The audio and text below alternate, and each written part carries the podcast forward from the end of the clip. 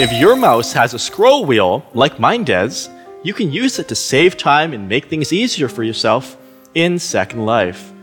For example, when you're moving your avatar around in world, you want to get better control over where you're going. You can use scroll wheel. I'm going to move my scroll wheel down through the notches to zoom out.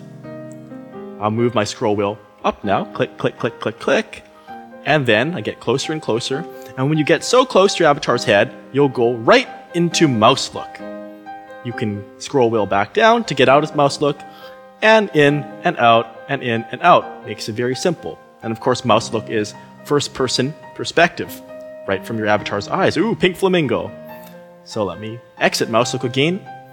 And like in other standard applications, you can use mouse, I mean, you can use the scroll wheel, to scroll through lists like in your inventory window. See, nearest the scroll bar, usually you could click and drag it, but with the scroll wheel, you can just use the scroll wheel while you're browsing and opening things. It's kind of like having an extra hand there. On the map, if I open the world map here, you can use the scroll wheel to zoom in and out. You can see how big the world is. Whoa, that's crazy. And you can zoom back in. See that? Out and in.